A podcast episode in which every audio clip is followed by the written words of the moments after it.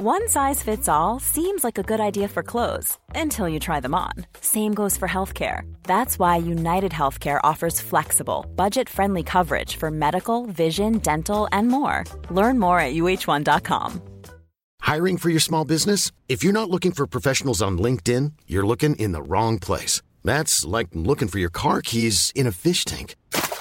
LinkedIn helps you hire professionals you can't find anywhere else, even those who aren't actively searching for a new job but might be open to the perfect role. In a given month, over 70% of LinkedIn users don't even visit other leading job sites. So start looking in the right place. With LinkedIn, you can hire professionals like a professional. Post your free job on linkedin.com slash people today. There's never been a faster or easier way to start your weight loss journey than with PlushCare. PlushCare accepts most insurance plans and gives you online access to board-certified physicians who can prescribe FDA-approved weight loss medications like Wigovi and Zepbound for those who qualify. Take charge of your health and speak with a board-certified physician about a weight loss plan that's right for you. Get started today at plushcare.com slash weight loss. That's plushcare.com slash weight loss. plushcare.com slash weight loss. Om alla lyssnar här nu, tänk på din bästa vän. Är det hur ofta den vännen hör av sig, hur, hur ofta ni ses, som avgör hur bra den vännen är? Förmodligen inte. Men när ni ser den personen, hur känns det i hjärtat? Den känslan, den emotionen, den reaktionen, det är det som avgör att ni fortsätter ha en relation med den här personen. Och därmed så om man vill skapa ett varumärke som faktiskt liksom lever längre än ett år eller två så, så blir den här emotionella reaktionen väldigt, väldigt viktig. Programmet handlar om en noga utvald bok och ett samtal med dess författare. Välkommen till Lära från lärda. I veckans avsnitt så har jag med mig Erik Modig. Välkommen! Tack så jättemycket. Han är här för att han har precis släppt en ny bok. Du kan ju dra med Jag, sidorna. så jag tänkte hör. jag skulle bläddra lite så här så att folk... Så att ni Man känner hör- att ni är där. Man hör kvaliteten. Ja, det är, det, är, det. Pappret tror jag är 110 gram. Det är lite, lite tjockare. Och den luktar väldigt nytryckt.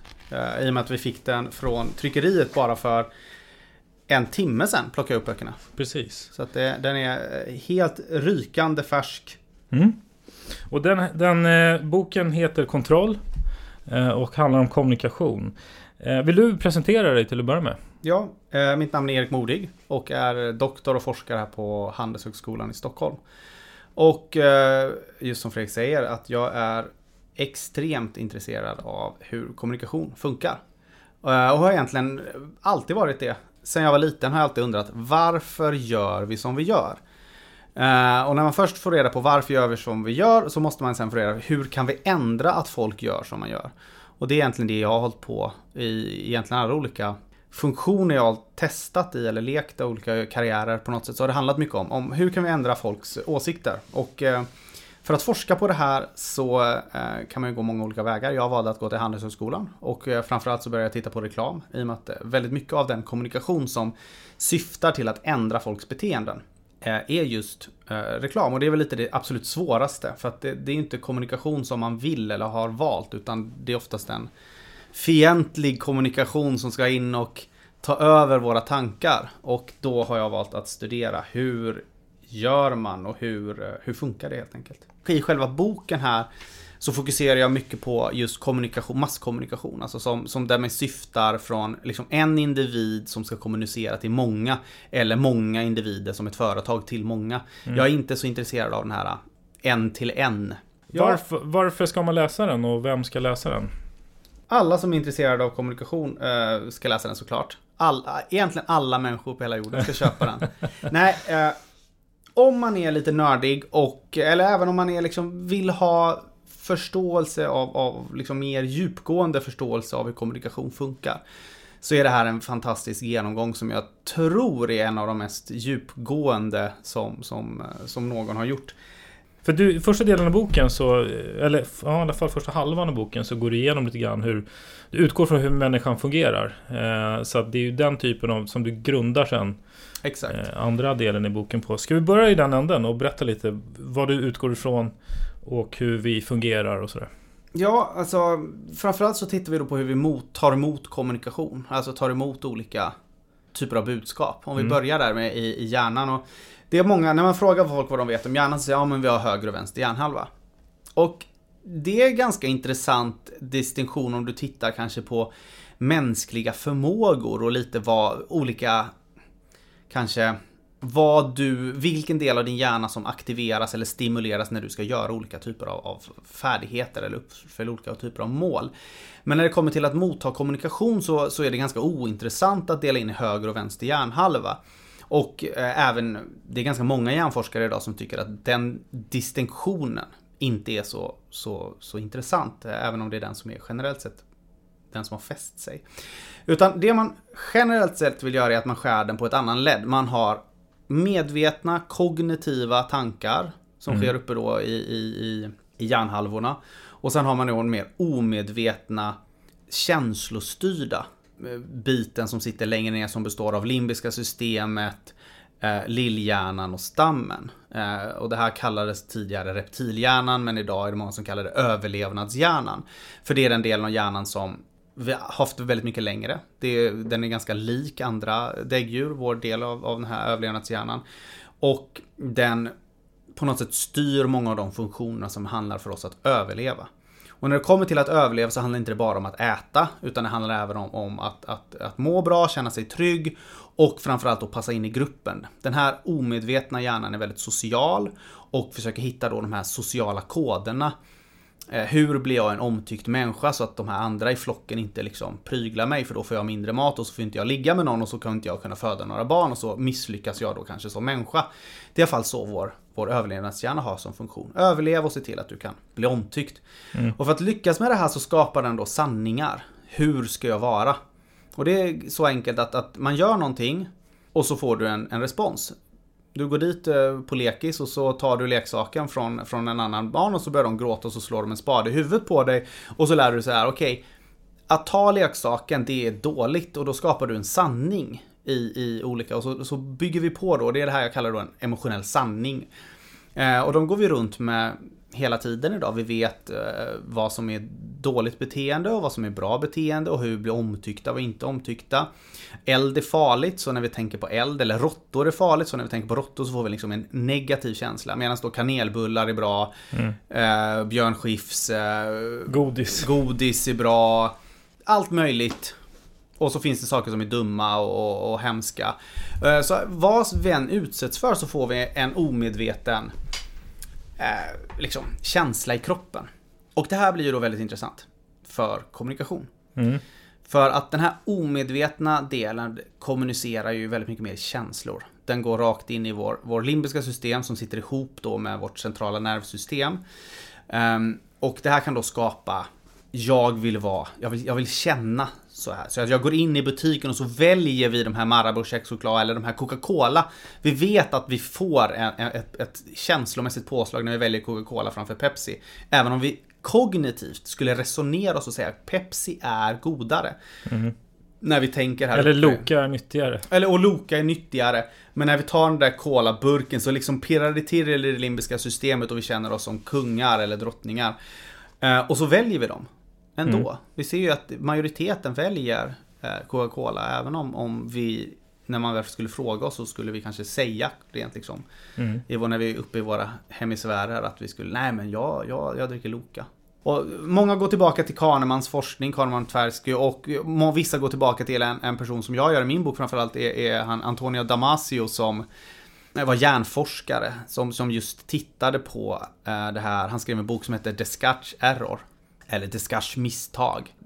Damasio såg då att det är snarare det här nedre limbiska systemet. Det är faktiskt det som styr eh, våra handlingar i mycket högre utsträckning. Det limbiska eh, färgar våra rationella tankar. Så redan innan vi tar ett liksom, rationellt beslut så har vi redan fått en emotionell liksom, Impuls. en, en impuls. Och det är väldigt svårt för vår kognitiva hjärna att liksom säga emot den emotionella impulsen. Säg att ni går på en fest och så går ni fram till en person som eh, ni Åh, shit, det här är en 10 poängare. Ni verkligen gillar den här personen. Så drar den personen ett skämt. Då är det väldigt hög utsträckning att ni alltid kommer tycka det här skämtet är bra. Går ni fram till en person som ni bara oh, det här, det här är en person som jag verkligen inte gillar. Så drar en person identiskt skämt så är det väldigt hög utsträckning att ni inte kommer gilla skämtet. Och det handlar helt enkelt av att ert, vårt kognitiva hjärna inte vill stå i konflikt med vår emotionella hjärna. Um, vilket gör att vi, vi har mycket rätt, äh, liksom, efterrationaliseringar för att det ska vara en, en, en liksom synergi. Det som handlar är att hjärnan vill vara i, i, i liksom eh, ekologi, alltså att den, det finns en kongruens mellan liksom rationellt och emotionellt. Mm. Um, men sen så har man också sett nu senaste åren att, att även vet jag att det är något positivt. Till exempel, jag vet att jag ska gå på en restaurang som är, har fått två Michelinstjärnor. Två Michelinstjärnor, det är väldigt kognitiv tanke, det är en rationell bedömning. Då är det väldigt hög utsträckning att mitt emotionella hjärna, alltså min, min, min känslomässiga reaktion på den här äh, krogen också kommer vara mycket bättre. För jag vet att min kognitiva hjärna redan har en sanning att det här är två stjärnor. Mm. Så att de här två kämpar hela tiden och, och, och, men de anpassar sig väldigt mycket till varandra. Men sen är det väl också så att eh, den kognitiva eh, hjärnan tar mer energi. Eh, Exakt. Och när man är trött så blir det ofta att man blir mer, vad ska man säga, limbisk. Eller Exakt, alltså det som är att det här kognitiva hjärnan har jättemycket. Och vi kan bara tänka på en sak åt gången. Mm. Till exempel, ni bearbetar det vi säger. Mm. Men när ni lyssnar på det här så kanske ni, ni motionerar, vilket kräver otroligt många olika processer. Ni kanske står och diskar och då känner ni liksom Eller det är ingen som står och diskar nu för tiden, alla har tvättdiskmaskin här. Jag Men, diskar. Du diskar, okej. Okay. Men då, då samtidigt som ert kognitiva hjärna försöker hålla uppmärksamhet på att lyssna på våra röster. Mm. Så känner man ju liksom, man står och diskar där helt omedvetet utan några problem. För att den omedvetna hjärnan har lärt sig hur man ska göra. Mm. Och den har en otroligt mycket högre kapacitet de senaste mätningarna, eller uppskattningarna som jag läste, att, att den omedvetna har ungefär 10 000 gånger mer kapacitet än medvetna. Men okej, okay, och, och, det här är lite grann grunden. Och sen om vi, Exakt. och vad har det här då med, liksom med kommunikation att göra? Det här hur, hur hjärnan fungerar? Hur ja, fungerar. för att eh, det blir ju då att allt, eh, allt som vi utsätts för kommer in då i den här hjärnan. Och vad är det då som händer? Ja, det första som händer är att den här omedvetna hjärnan försöker förstå, vad är det här? Och som sagt, den är mycket snabbare än den medvetna. Mm. Den gör det väldigt mycket snabbare. Så den försöker då väga av. Är det här någonting som är bra, som kan få oss att överleva, eller är det någonting som är dåligt? Och det baseras ju bara på, på en ren omedveten snabb, blixtsnabb bedömning på alla de här små, små informationskällorna som du har fått genom ditt liv. Man kallar det här thin slice judgment, alltså det är massa, massa, massa, massa, massa, massa exponeringar som man till slut skapar en sanning. Och då säger man till exempel personer som är lik dina föräldrar och dina syskon har du exponerat så mycket för så att du kan verkligen eh, du gillar oftast dem. Alla gifter sig med sin mamma eller pappa egentligen och, och, alla har ett husdjur som ser ut exakt som en själv. Och det bygger på att det här omedvetna systemet är säkert på att det här är bra. Eh, medan saker då som, som man inte gillar. Jag kommer ihåg min, min eh, jag hade en flickvän ett tag som, som eh, ibland så älskade hon mig och ibland så gillade hon mig inte alls. Det här var väldigt, väldigt tidigt. Eh, jag var väldigt ung. Och, och, vi kom till slut fram till, det tog slut, och hon kom till slut fram till att ja, men, jag gillade de dagarna då du hade en tröja hängande över axlarna. Och då visade det sig att hennes pappa alltid vilken hade... nisch. Ja, eller hur? Det var en väldigt nisch. Mm. Och jag fattade inte här innan hon gjorde slut då. Men, men det blev väldigt tydligt då att, att förmodligen har hennes pappa och farfar och brorsa alla de tröjor hängande över axlarna. Vilket gjorde att det påverkade hennes väldigt starkt då i den här konceptualiseringen. Det här är hög kvalitet. Mm. Så som du säger, det kan vara allting. Och med då till exempel om vi går tillbaka till kommunikation. Om mm. du har en talare som står i en talarstol så kan det vara hur är de klädda? Hur rör de sig? Vilken ton har de? Mm. Hur, hur agerar de? Men om det är en annons, vad är för typsnitt? Hur är den sammansatt? Hur är designen? Och då pratar vi inte vad som står eller vad som sägs utan omedveten, det här bilder, komposition, känslan. Tonalitet. Exakt. Det gör att vi konceptualiserar det här blixtsnabbt. Och det är därför vi valde då de här 110 grams sidorna. För att så fort man bara håller den här boken så känner man ju shit, det här är inte 80-90 grams sladder. Pocket. Nej, utan det här, är, det, här är, det här kan man tro på. Det sänder ut en, signal, en, en trovärdig signal. Exakt. Och den här är, du, du, som du också eh, nämner i något sammanhang, det här med att man den sänder en signal om att det här är lagt lite extra pengar på. Så därför är det också liksom betyder lite extra. Det, är- det är bra grejer. Exakt. Ehm, och det händer ju med all kommunikation. Mm. Allting. Och det inte viktigare då om vi går tillbaka till det här. Den här emotionella sanningen. Känslan av att, av att ta i den här boken eller se den här personen. Det vet vi färgar hur, de hur man utvärderar det som sen sägs. Så allt det här blir, blir väldigt, väldigt viktigt. Så det är därför jag var tvungen att punga ut ganska dyra pengar då för, för boken här mot förlagets protester. För att det går inte då, det står ju bara skit i den här. Och då måste det i alla fall se bra ut. Nej men det är lite så här first impressions last. Och det vet vi nu med hjärnforskning. Att den omedvetna delen påverkar innan vi ens hinner tänka en tanke. Den här äh, första delen, din liksom huvudsakliga poäng är där att när vi utgår från hur hjärnan fungerar, hur vi fungerar, hur vi uppfattar saker omedvetet i största, största delen omedvetet Ja. och innan vi tänker efter. Det är en viktig eh, insikt när man jobbar med kommunikation eller när man, när man diskuterar kommunikation. Hur det fungerar, hur vi uppfattar saker. Ja, och, och det, det blir väldigt, väldigt viktigt eh, när man sen kopplar tillbaka till medier. För Ja, att eh, den omedvetna hjärnan, den omedvetna delen av hjärnan, den förstår inte text. Den förstår inte tal. Den kan inte förstå diagram, den kan inte resonera. Den, den, den förstår tonalitet, bilder, stämning, musik. Kvaliteten på papper förstår den. Och den först- pratar mycket med känslor och emotioner så. Och då betyder ju det att om vi verkligen vill ha en positiv konceptualisering, vi vill, ha, vi vill komma i en, en positiv kategori, så måste vi prata med, med dem de typerna av, av, av, av bitar. Vi måste tänka på papperskvaliteten.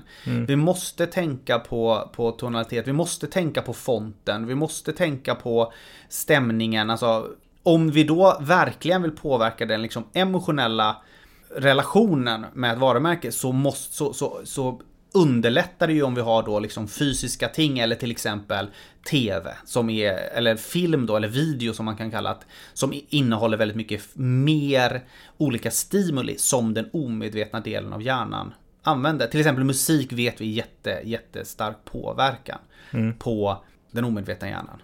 För den som lyssnar, det här kan vi ju också ta med sig om du ska föreläsa, vad, du har, vad du har på dig eller Ja, om du det ska... är jätte, jätteviktigt. Ehm, jag kan ge mitt, mitt bästa knep som, som jag märkte när det verkligen så här tog, tog, took off. Nej, inte took off med föreläsningarna, det har jag nog ännu inte gjort. Men jag har ju två världar. Jag är lite, man sitter antingen så är man liksom handelsforskare eller så är man liksom reklam, reklamare. Eh, och då blir det väldigt viktigt så här att, att veta hur ska man klä sig? Och jag klädde mig väldigt mycket i kostym då till att börja med när jag, för att jag var handels. Och då kan konceptualisera, kategoriserar man sig in i en, en liksom roll liksom. Du blir väldigt tydlig i din funktion. Sen så klädde jag mig mer som en liksom eh, i jeans och t-shirt. Och helt plötsligt så fick jag väldigt mycket mer positiv på något sätt konceptualisering. Folk kategoriserade mig mer positivt. För jag tror att I vilka jag- sammanhang då? i alla, alla egentligen när jag föreläste så fick jag att jag fick bättre utvärderingar när jag gick i jeans och t-shirt än jag gick i, i, i, i kostym. Och min förklaring till det här är att jeans och t-shirt är starkare kvalitetssymboler när du redan kommer upp på en scen. Alltså får du komma upp på en scen så är det bättre att vara jeans och t-shirt än att stå i kostym. Är du, Ja, inte uppe på, är du inte uppe på scenen så säger ju det någonting om dig som person och då kanske det är bättre att gå i kostym än jeans och t-shirt. Men om de vet, han är uppe på en scen och han står där i jeans och t-shirt. Det är sociala bevis att du är Det är där ett socialt. Mm. bevis att jag är där uppe och då är det bättre att stå i jeans och t-shirt för då är det ännu mer kaxigare på något sätt. Och sen när du har stått där ett tag, då kan du börja måla naglarna och lite sådana grejer också. Exakt, och gå i vilka skor jag vill och låta... En fan, Micke sitter bara fem meter härifrån så vi får vara tysta. Nej, men den här omedvetna, den här sociala bedömningen, det är ju, det är ju en sammanvägning av massa, massa, massa, massa, massa, massa små små um, informationsbitar. Och, det är ju, och då lär man sig först efter ett tag. Vad är det som verkligen funkar? Vad är det som inte funkar? Hur ska man bete sig? Vad ska man ha på sig? Eh, och där märker man ju väldigt tydligt då, till exempel en sån sak. Står du på en scen så är det bättre med jeans och t-shirt än kostym. Om man, om man går vidare från, eh, eller om vi säger så här, vi går in i din andra del i boken. Mm. För du, eh, utifrån de här insikterna och bakgrunden så har ju du, du resonerar ju kring en typ av modell eller vad man ska kalla det för, där, du, där det finns sex olika tårtbitar. Men om vi, vi, vi börjar då med, om vi börjar med de här, vi kör igenom de här sex, får Mm. vi se lite vad de kan appliceras på. Men det första är, som du säger, karaktär. Karaktär. Vad, vad innebär det? Det handlar om, om, eh, om du är en talare så är det hur du är klädd, hur du för dig, hur du talar, hur du beter dig. Eh, är det en printannons så handlar det om kvaliteten på pappret, typsnittet, strecket, typografi, allting, bilder i den. Eh, är det en reklamfilm så är det musiken, klippningen, eh, stämningen i bilderna, människorna där. Allting som, som har det. Det handlar ingenting om, om vad du säger eller budskap eller handling utan bara känslan. Och det gäller egentligen all typ av kommunikation. Allt som kommunicerar så har ja, de en viss karaktär. Ja, egentligen allt du ser konceptualiseras. Mm. Även om du ser en grön bil på gatan så kommer du kunna bedöma, okej, okay, vilken kvalitet håller den? Det här är väldigt viktigt då att för oftast vi gör här, försöker, alltså när vi då, den här leder oftast till de här impulsköpen. Impulsköpen tas oftast baserat på ren ren karaktär. Och det kan man till exempel se, ligger någonting i en väldigt, väldigt, väldigt stor hylla med en väldigt stor röd skylt på en ICA. Då plockar vi den. Mm. Eh, för att vi har konceptualiserat den som, det här är, det här är billig, det här är rea, det här är prisvärt. Mm. Eh, samtidigt då... Och att, och att, det ligger många på samma plats gör att du tänker att exakt, det är extra billigt och så Exakt, vidare. det är extra billigt. Och det finns massa sådana knep. Eh, för att liksom lura den här konceptualiseringen som har lärt sig vissa bedömningsgrunder. Vi har till exempel sett, gör du ett pris större, även om det är samma pris, om det står 10 kronor och 10 kronor, bara att ena är dubbelt så stor så tror man att den är billigare. Eller om det står rött eller, eller om du har en stjärna runt eller något sånt. Det är massa olika typer av sådana bedömningsgrunder. Så den kan man ju då använda och de används väldigt, väldigt, väldigt mycket i butik. Eh, när mm. vi just tar snabba beslut. Det viktiga här är ju då att förstå att det finns vissa av de här Alltså det, säg att man gör en, någon typ av, av avvägning mellan kvalitet och kostnad.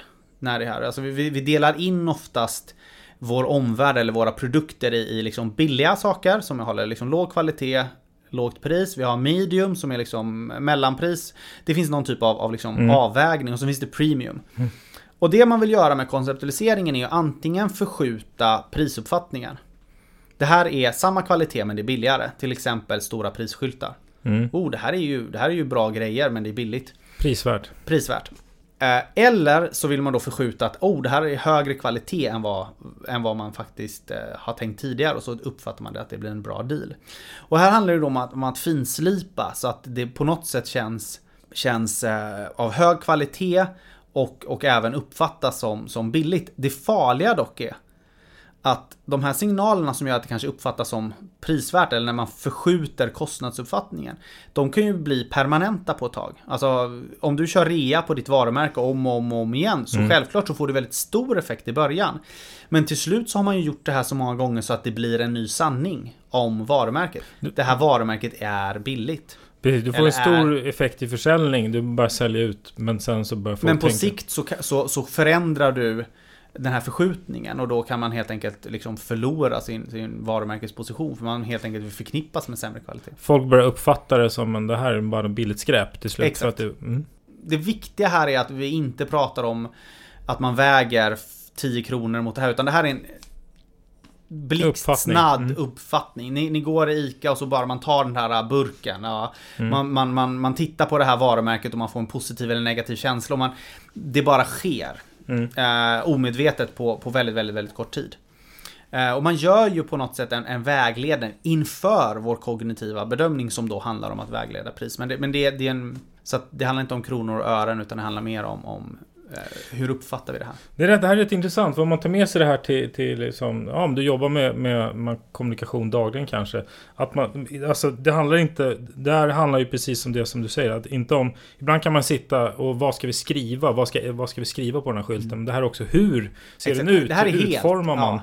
Hur, hur ser de här bilderna ut? Hur mycket tid lägger vi ner på dem? Ska vi ta fram högkvalitativa bilder eller ska räcka det med det här? Och det har stor betydelse. Exakt, och det har väldigt stor betydelse just för den här. Det har all betydelse för den här omedvetna ja. Eh, bedömningen. Eh, som vi vet vägleder. Sen så kan man ju alltid alltså, skriva det kasst och se ett fantastiskt budskap och då vet vi att den kognitiva hjärnan kan ja. också påverkas. Att man, men, men eh, det är väldigt viktigt det här med och det påverkar vad du har på dig på en anställningsintervju exempelvis. Ja, exakt. Det tror jag alla är och, och, medvetna om. Ja, men samt, och det viktiga här att betona det här, för att oftast när man pratar om det här så tänker man att man ska ha mycket bättre kvalitet. Att oh, vi ska ha bättre papper, vi ska ha bättre layout, vi ska ha bättre typ... Nej. Ska ni ha en prisskylt på ICA Då tror jag det är optimalt är att ha Arial Bold. För den signalerar shit vad det här är billigt. Då ska man inte skriva det liksom Helvetica Noi Ultra Thin. Nej. För att det signalerar en annan sak. Så det handlar också om att, att ha rätt karaktär om man vill förmedla billigt. Precis, som oh. Lidl är bra på. Lidl är bra på eh, Ryanairs hemsida. Åh, den känns så billig så att det är helt galet. Det känns som att man, man, liksom, man får pengar bara man går in på den. För att de är så otroligt duktiga på alla de här små tonalitetsgrejerna och looken som gör att det känns billigt.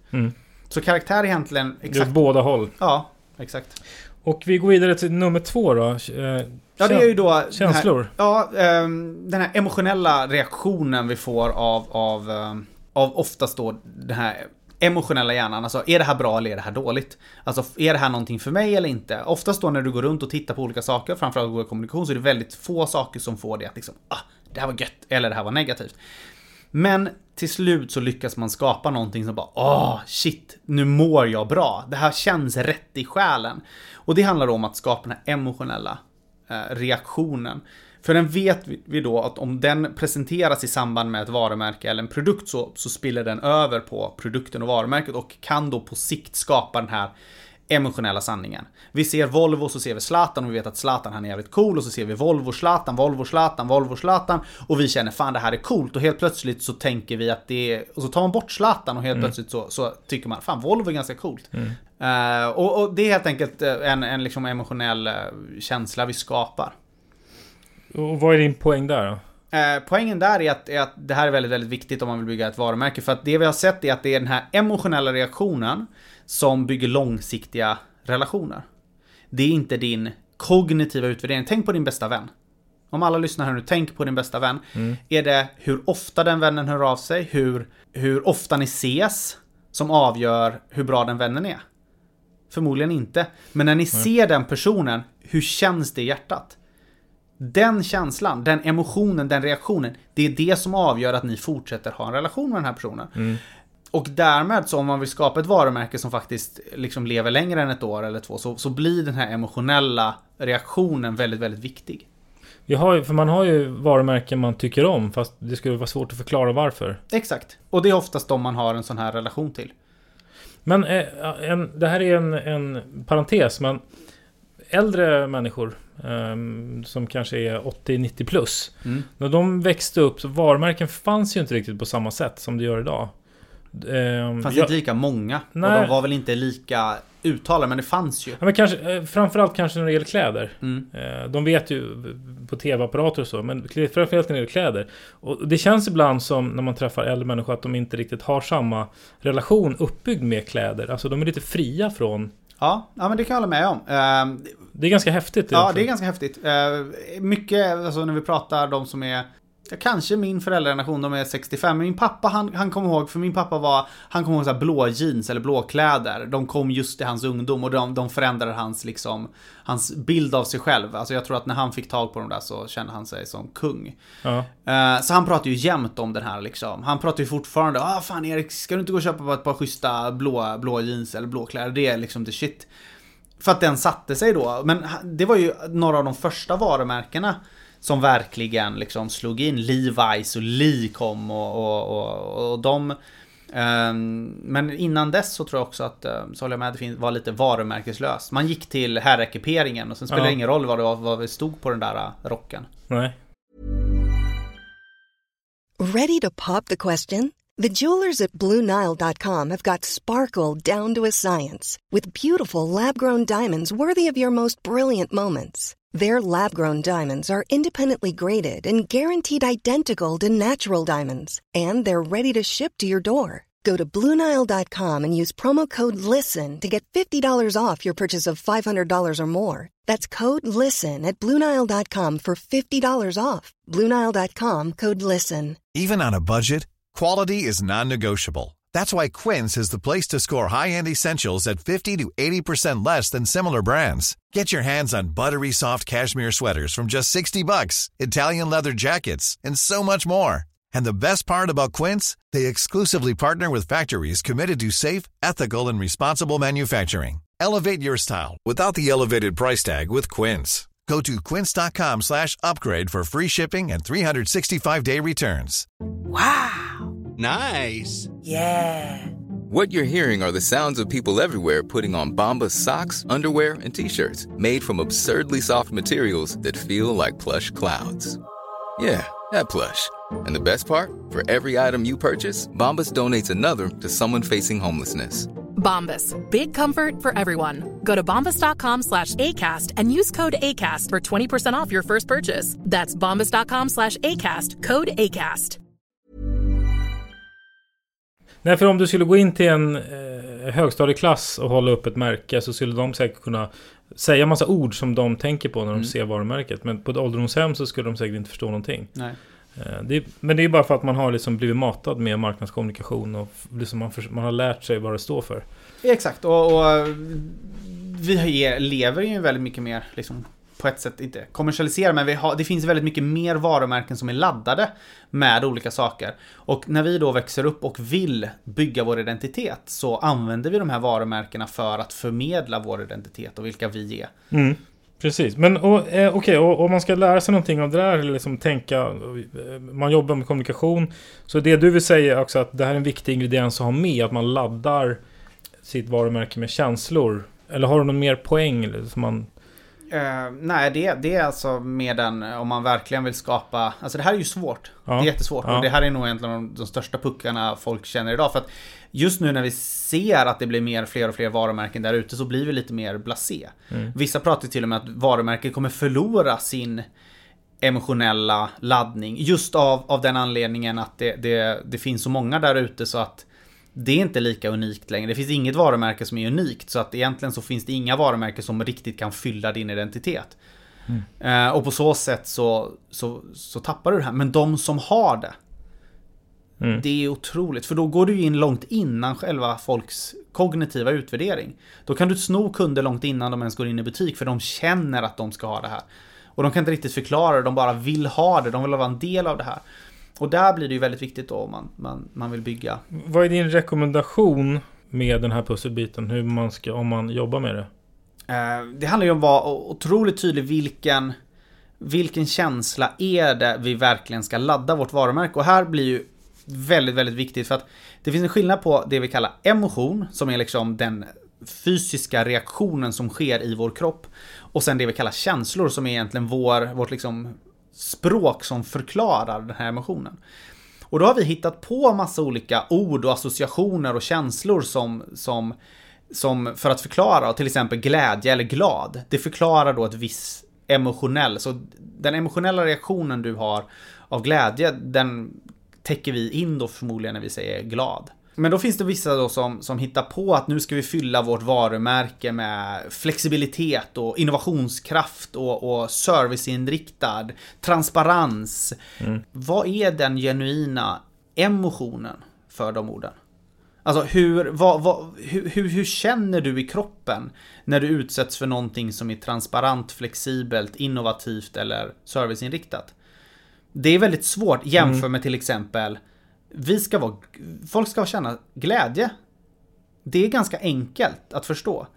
Och jag tror, eller jag ser idag att många som så här varumärkes eh, utvecklare som ska fylla sitt varumärke, de väljer ord som egentligen inte finns en stark emotionell koppling till. Eller den, den, den, den emotionen är väldigt vag och otydlig. Uh, Medan liksom Nike, du ska vara en vinnare. Du ska vara bäst. Eller Coca-Cola kanske Eller, glädje. eller Coca-Cola, glädje.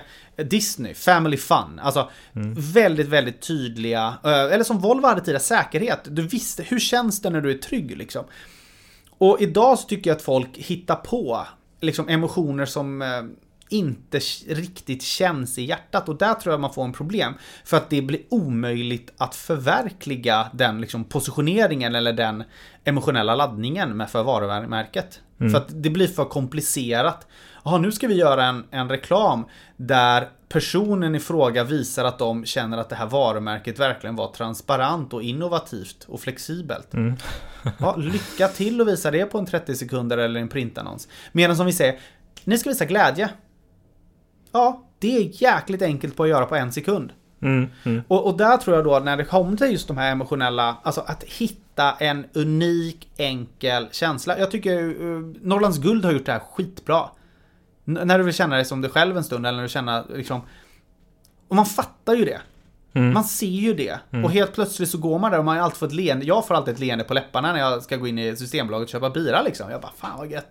Ja, och, och det är ju en enkel... Pripps Blå var ju jätteframgångsrika på ett sätt när de hade den här liksom sommarkänslan som var verkligen spot on och de visade den.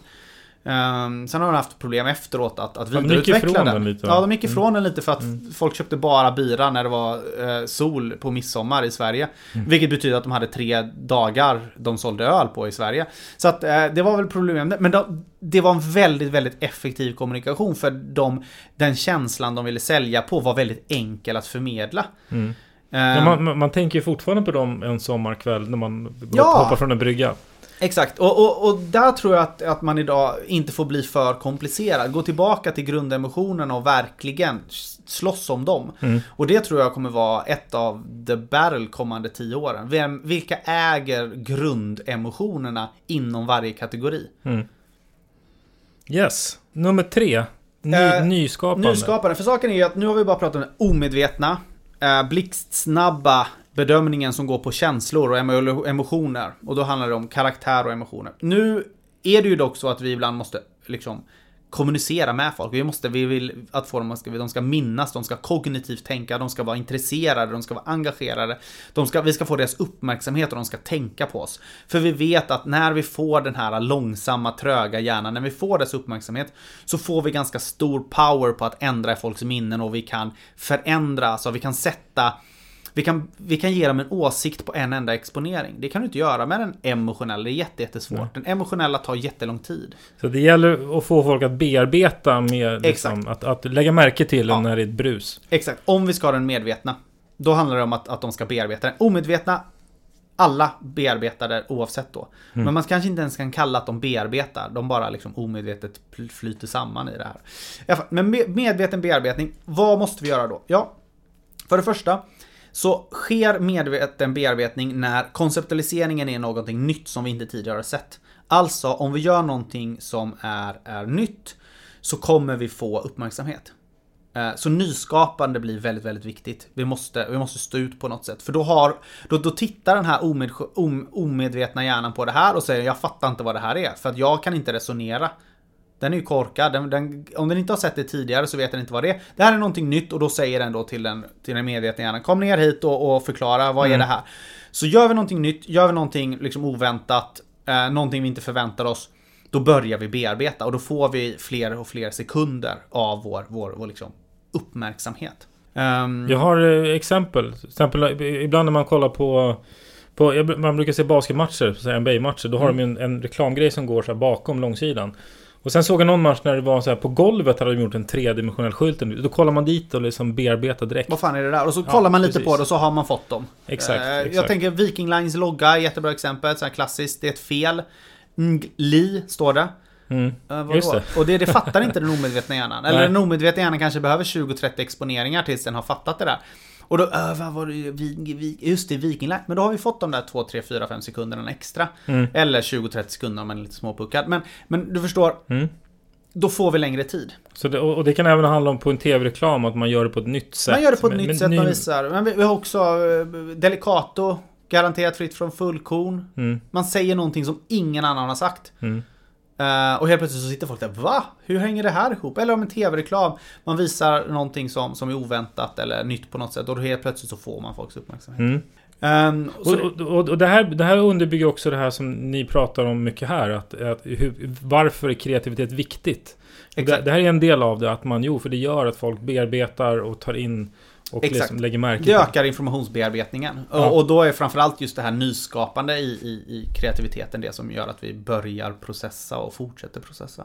Och även den andra poängen också som du, du nämner det, men, men framförallt din kollega pratar mycket om det här med att när någonting är kreativt så uppfattar vi det också just som kanske en just karaktär där att man Det här har man lagt ner mycket tid på. Så det här måste vara värdefullt. Den här boken Oj, liksom, det, man ser att det är något extra kreativt. Exakt, så kreativitet eh, får ju en effekt oftast på den här första steget. Om vi går tillbaka till den omedvetna. Så, så oftast när vi tittar på någonting som är kreativt så uppfattar vi dem att ah, men det här är lite, de har lagt ner sig lite mer ansträngning. De är, de är, det, det är lite mer värde här. Så då får man oftast en mer fördelaktig utvärdering. eh, Omedvetet också. Precis. Ehm, Så, så nyskapande då för att komma upp i den här hjärnan och sen så handlar det om att stimulera hjärnan för att behålla uppmärksamheten en längre tag. Just det. Ehm, och det är egentligen, alltså, det är upprepande nyskapande. Alltså man på något sätt behåller folks uppmärksamhet och det är det ett av underhållande. Alltså vi underhåller hjärnan så att den får liksom ny energi och tycker det här är göttigt att se. Vi ger ny information. För ger vi ny information så kommer den Liksom, ny information är knark för den medvetna hjärnan. Den vill liksom få ny information så den kan ta bättre beslut. Uh, så vi kan ge någon unik information. Um, uh, vi kan uh, inspirera hjärnan. Vi kan visa upp till exempel IKEA-katalogen. Vi sitter och tittar i den om och om, om igen för vi får inspiration. Och helt plötsligt så är det en reklamkampanj som vi har ägnat timmartals åt. Ehm, Eller att vi, vi på något sätt idag så handlar det mycket om deltagande. Alltså mycket av kommunikation idag i, till exempel digitalt eller socialt eller så. Så, så ta, deltar man i själva kampanjen. Det är också ett sätt att behålla, stimulera hjärnan. Jag är ju en del av den här kampanjen. Vi vill Har du exempel på? Eh, när man får med, man spelar ett spel eller du går in i en app, du ska tagga dig själv i ett foto på, Mm. alltså, då är du ju en del av kampanjen och då, då, då, då stimuleras din hjärna och då väljer du att fortsätta titta på den här. Mm. Och sen då så ska det här leda till då för att den, om den omedvetna övertalningen sker i den här emotionella laddningen så sker då den, eller liksom den medvetna påverkan i, i det jag kallar relevans. Och jag använder då relevans... Mm, vänta, nu, du kastar dig vidare här nu. Och jag hoppade från stimulans, det var, vi hade nyskapande. Ja. Och sen så stimulans. ja, det var den fjärde. Jag måste bara vara tydlig med Just det, lyssnarna här det, exakt. Den- Den fjärde var stimulans och den swishade du förbi. Det var Ja, men, nej, men det var den underhållande. Alltså stimulans precis. handlar ju, alltså nyskapande handlar mer om liksom fånga uppmärksamheten. mm, på ett alltså, nytt sätt. På ett nytt sätt. Gör någonting oväntat så att Mm. folk det. Sen, men sen handlar det om att stimulera dem och då handlar det om att vara underhållande, information, inspiration eller delaktighet. Mm. Och det handlar om att stimulera den kognitiva hjärnan. Och det är då fjärde beståndsdelen. Mm, precis. Men sen så handlar det då om, om att liksom verkligen göra någonting i den, i den medvetna hjärnan. Och då pratar jag om relevans. Det är den femte. Ja. Och då, där, i relevans så lägger jag in alltid som man kallar liksom sälj eller argumentation eller positionering eller eh, fördelar, nyttor. eh, All typ av, av, av liksom budskap eller någon, vårt syfte att skapa någon typ av åsikt eller association till det här. Ge lite exempel. Yes är det drygaste.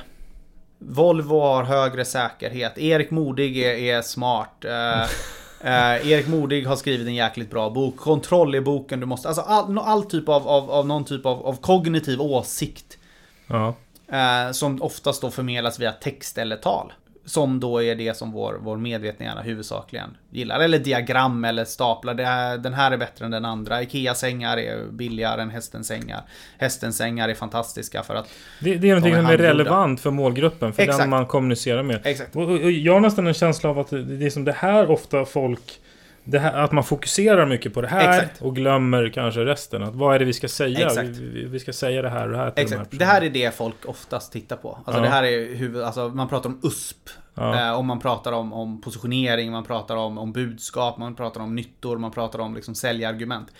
Det är här oftast vi befinner oss. Mm. Och jag vill då sammanfatta det med, med relevans. För vi har liksom kommit förbi den här, alltså att allting handlar om att, att placera sin produkt eller sitt varumärke på en så fördelaktigt sätt som möjligt i åhörarens eller kundens hjärna. Och då handlar det om att vara relevant och det handlar om att liksom positionera eller sätta sig på rätt ställe. Men det handlar inte om att vi ska sätta oss där, vi ska få mottagaren, åhöraren, att vilja placera oss där. Eh, och det är där då jag pratar om, relevans. Och här, här går man in väldigt mycket då på att försöka liksom analysera hur tar de beslut? Hur tar man beslut och, och, och, och liksom hur utvärderar man olika typer av, av, av, av produkter eller Ja, varför köper vi någonting kognitivt? Och, och, och här beror det förstås på vad det är man, vad är man ska sälja. Exakt, eller vad det beror jätte, jättemycket på vad det är man ska sälja. Men det handlar om liksom vilka fördelar ska vi... eh, Och det handlar om, om klassisk argumentationsteknik. Jag kan säga eh, Erik är, är, är smart. Ja, jo, men, men varför då? Jo, men det är, smart, det är bra att lyssna på en smart person för Mm. att poddar eh, med smarta personer är faktiskt mer intressanta. Och det har visats för vi har undersökt tusen personer som faktiskt har sagt att de får mer tillfredsställelse av smarta poddar. Alltså är slutsatsen. Alltså, man Ja. bygger upp en argumentation för att övertala eller övertyga eh, den här eh, medvetna hjärnan. Mm. Ehm, Det handlar om att man alltid pratar till den medvetna eh, delen av... ja, exakt. Eller hur? En typ Ja. av argumentation. Ja, jag, jag definierar man- relevans så att, att det, det handlar Ja. om att, att, eh, att, att man talar till den medvetna hjärnan och försöker då... Eh, och, och det handlar mycket om att, att vi presenterar information som ska väldigt, på ett väldigt fint sätt passa in i din existerande struktur av hur du tillfredsställer olika behov. Och, och du är inne på det också att människor gillar ju inte att bli övertalade eller känna Nej. sig övertalade. Så att det där kanske därför också man inte... Man, man säger inte den här produkten är nyttig kanske, utan man kanske säger att den innehåller eh, så här och så här mycket proteiner. Och då förstår du att ja, den är nyttig. Exakt. Till exempel. Utan, så Exakt, för att får- så fort vi drar en slutsats och, och vill på säga det så blir vi liksom inte relevanta. Utan, då, utan relevant är ju just att vi säger någonting. Eh, Vill du vara en hälsoperson som kan åka skidor så som Kalla Så är det jättebra att äta fibrer bla bla bla bla bla Och så säger du jo men det vill jag vara alltså, och, så, och så helt plötsligt så går du och köper den här fibern istället för att säga att du ska köpa den här Mm. och, och där blir det då ehm, viktigt att förstå lite hur folk liksom Den här eh, resonemanget folk har uppe i sin hjärna. Och beroende på vad man har att att sälja och så vidare och så vidare. Exakt, och, och relevans handlar ju väldigt mycket om Alltså har man en fantastisk produkt så blir det väldigt enkelt. Då är det oftast att bara säga eh, Vi har den här fantastiska produkten, kolla på det här. Alltså är man, är man en bättre produkt så är relevans ganska enkelt.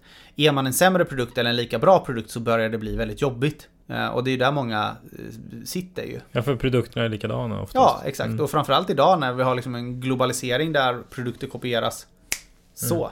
Mm. Eh, Och på så sätt så, så blir det svårare. Och sen har vi den eh, sjätte då. Den sjätte ja, och, och den... Eh, när jag skrev boken så ville jag inte ha med den här. Utan jag ville ha två, två för den omedvetna, alltså karaktär och emotion och sen då nyskapande, stimulans och relevans för den liksom medvetna.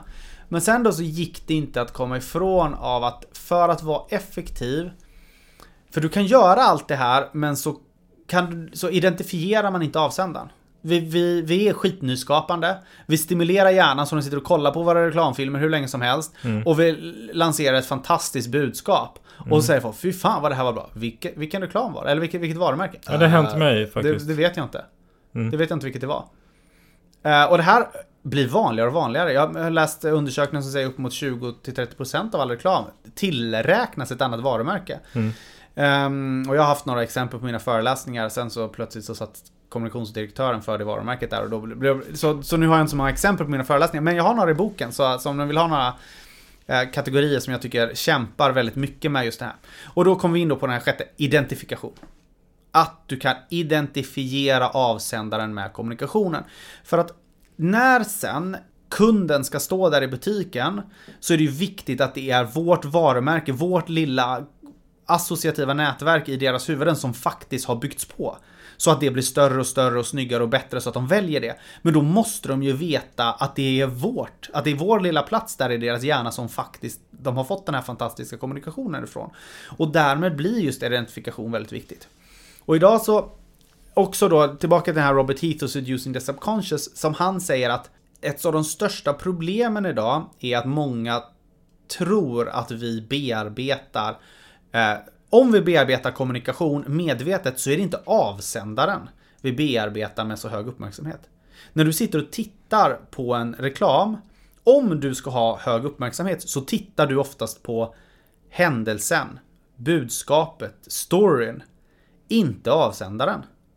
Vilket gör att du kan se de här olika sakerna, men du har inte, men, och då tänker många som skapar reklam, ja men nu, nu tittar de ju på det här, då fattar de att det är vi och så slänger de in loggan en gånger en centimeter nere i hörnet. Men det är inte det som du bearbetar med hög uppmärksamhet.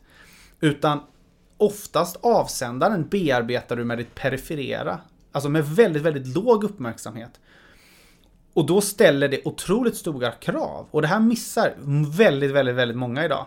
Hur viktigt de perifera detaljerna blir för avsändaren. För det första, loggan och, och det måste vara större.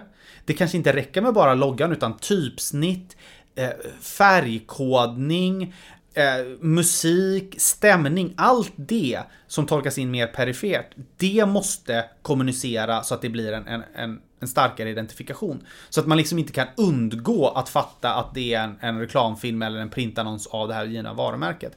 Och där måste man vara, vara bättre. Så det är därför jag la in eh, mm. Jokern som den nummer 6, eh, identifikation. Och, och det är också för att jag ser väldigt mycket kommunikation idag som jag tycker man gör det här dåligt. Men hur ska man göra? För det där är ju svårt. Det är jättesvårt. Det är svårt. Eh, jag tror eh, att man, eller jag tror väldigt mycket på den här med att, att hitta, hitta sin färgkod, hitta, hitta sin font, hitta sin logga, hitta sin stil. Och mata, mata, mata mm, och mm. behålla, behålla, behålla, behålla, behålla. Och där blir det viktigare att formen på kommunikationen ska inte ändras så mycket.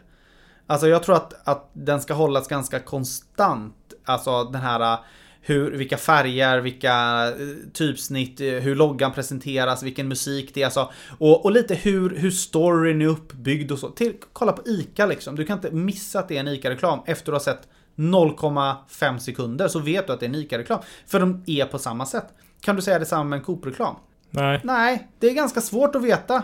Och där tror jag det blir väldigt viktigt att, att vara väldigt tydlig. Och, och, risken är ju då att man, när man gör mycket av, av den här kommunikationen, att man kanske tillräknas något annat varumärke. För att man, och, så där, och där blir det jätteviktigt då att man och jag tänker även på liksom design och eh, produktens utseende och sådär. Så det är ganska lätt att hamna i att ja, inom den här gruppen så ser de ut ungefär så här. Exakt. Aha, här, här, inom den här eh, varumärk, varukategorin. Om vi ska göra en bank.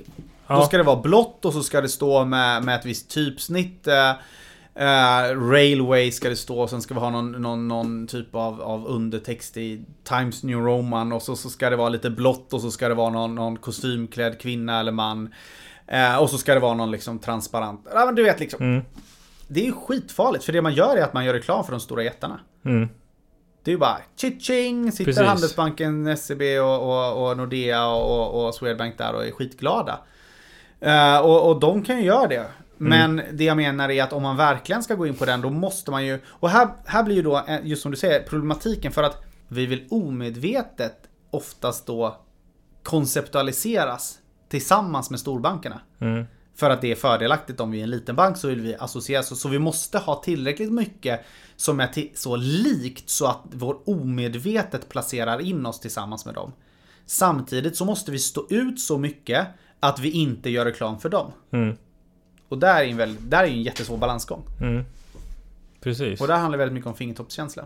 Jag tänker på Red Bull när de lanserar en helt ny typ av förpackning. Så att de fick Exakt. en egen liksom. Inte Men samtidigt ja. så var det ändå en förpackning som stämde överens med ja, på något precis. sätt eh, vad det var för typ av produkt. Ja. Eh, för gör man någonting som är helt halabaloo så kommer vi omedvetet inte ens liksom konceptualisera det in i, i den produktkategori, då kommer vi inte ens upp i kognitivt beslutsfattande. Nej. För vi har, redan, vi har redan räknat bort det. Vi, vi fattade inte ens vad det var. Mm. Så det är väldigt viktigt att vi inte är liksom för wild and crazy. Det kan vi vara förr eller senare. När vi har etablerat ett visst formspråk eller liksom en, en, en, känsla som inte liksom går. Alltså Coca-Cola kan ju vara helt galna för alla kan känna igen. Men Coca-Cola var ju väldigt tydliga med det här. Vi ska ha en unik flaska som ingen annan har. Vi ska mm. ha en unik typsnitt som ingen annan har. Vi ska se ut på ett visst sätt. Och vilket gör att allting, man tänker alltid på Coca-Cola. Precis. Svårt. Men intressant. Ja, alltså det är... Man får akta sig så man inte bara gör reklam för produktkategorin helt enkelt. Verkligen. Utan att man också kommer ihåg vem som är avsändare. Mm. Men okej, okay, det, det är ju de här sex tillsammans. Det ena man frågar sig är ju liksom, behövs alltid alla de här sex delarna med? Och behövs de i olika stor grad? De behövs i olika stor grad. Det finns varumärken som som säljer mer på rationella beslut. Eller andra varumärken som är mer liksom ja, det man kallar informativa. De, de, och då, då blir det ju viktigare med mer kognitiv utvärdering. Så finns det mer då hedoniska som är mer då känslobaserande och då blir det ju mer viktigare den här känslomässiga kopplingen och den omedvetna. Så, och det handlar ju då om, om, om eh, alltså viktningen för att det är samtidigt inte det vi ser idag är ju att de här systemen påverkar varandra och riktigt starka varumärken, då, då går oftast de här hand i hand. Um, då, är liksom, då har du både liksom med den här relevansen, det här är relevant och jag kan ha några rationella argument för det här. Men du har också liksom det emotionella sanningen i att det här är bra. Mm. Um, och på så sätt så, så får du liksom mycket starkare kongruent i, kongruens i ditt beslut i och med att du pratar till båda systemen. Och det är ju så du bygger ett, ett väldigt starkt varumärke över lång tid. Ja, men jag tänker också till exempel om Låt, låt säga att jag ska göra en um, annons, eh, en printannons. Eller om jag ska göra, jobba med PR eller gerillamarknadsföringen och så här. Så kan jag alltid ha de här sex liksom, med mig och, och se. Eller Exakt.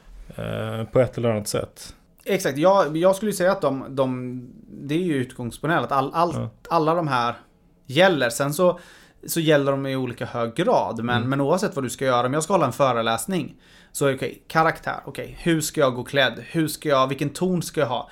Emotion, okej, okay, kan jag dra något skämt? Kan jag dra någon snyftstory? Kan jag få dem att reagera? Okej, sen efter kanske 5-10 minuter när de börjar bli trötta, hur kan jag vara nyskapande? Hur ska jag vara stimulerande? Ska jag ha en story, något underhållande eller någon unik kunskap som alltid kommer tillbaka? Relevans, okej, vilken målgrupp är det här? Är det här marknadschefer? Okej, vilken situation sitter de i? Identifikation. Okej, okay, hur får jag dem att tänka på att det här faktiskt var det jag sa och det jag pratar om? Okej, okay, mitt typsnitt på mina slides ska förmodligen se ut på samma typsnitt som jag har boken. Mm. Och det ska förmodligen ha samma färgkod. Och jag ska förmodligen se lite likadan ut. Intressant. Det kändes lite grann som att det där kanske var en, en liten sammanfattning av eh, en, en avslutande sammanfattning av boken och av den här modellen av det här tänket.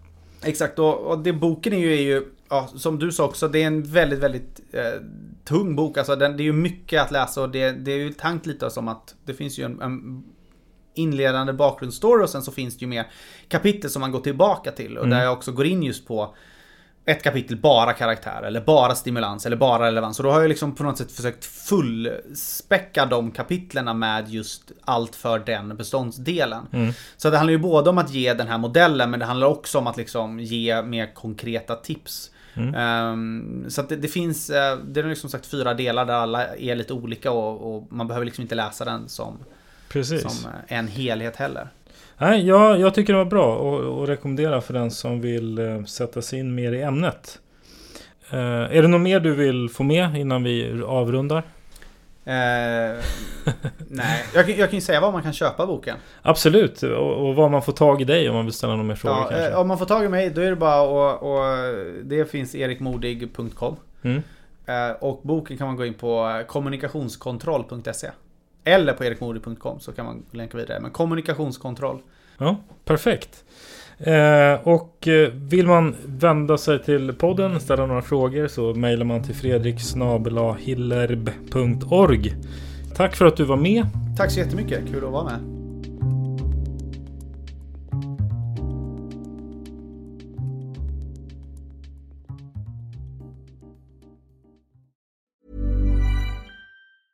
Planning for your next trip? Elevate your travel style with Quince. Quince has all the jet setting essentials you'll want for your next getaway, like European linen, premium luggage options, buttery soft Italian leather bags, and so much more. And is all priced at 50 to 80% less than similar brands. Plus, Quince only works with factories that use safe and ethical manufacturing practices. Pack your bags with high-quality essentials you'll be wearing for vacations to come with Quince. Go to quince.com/pack for free shipping and 365-day returns.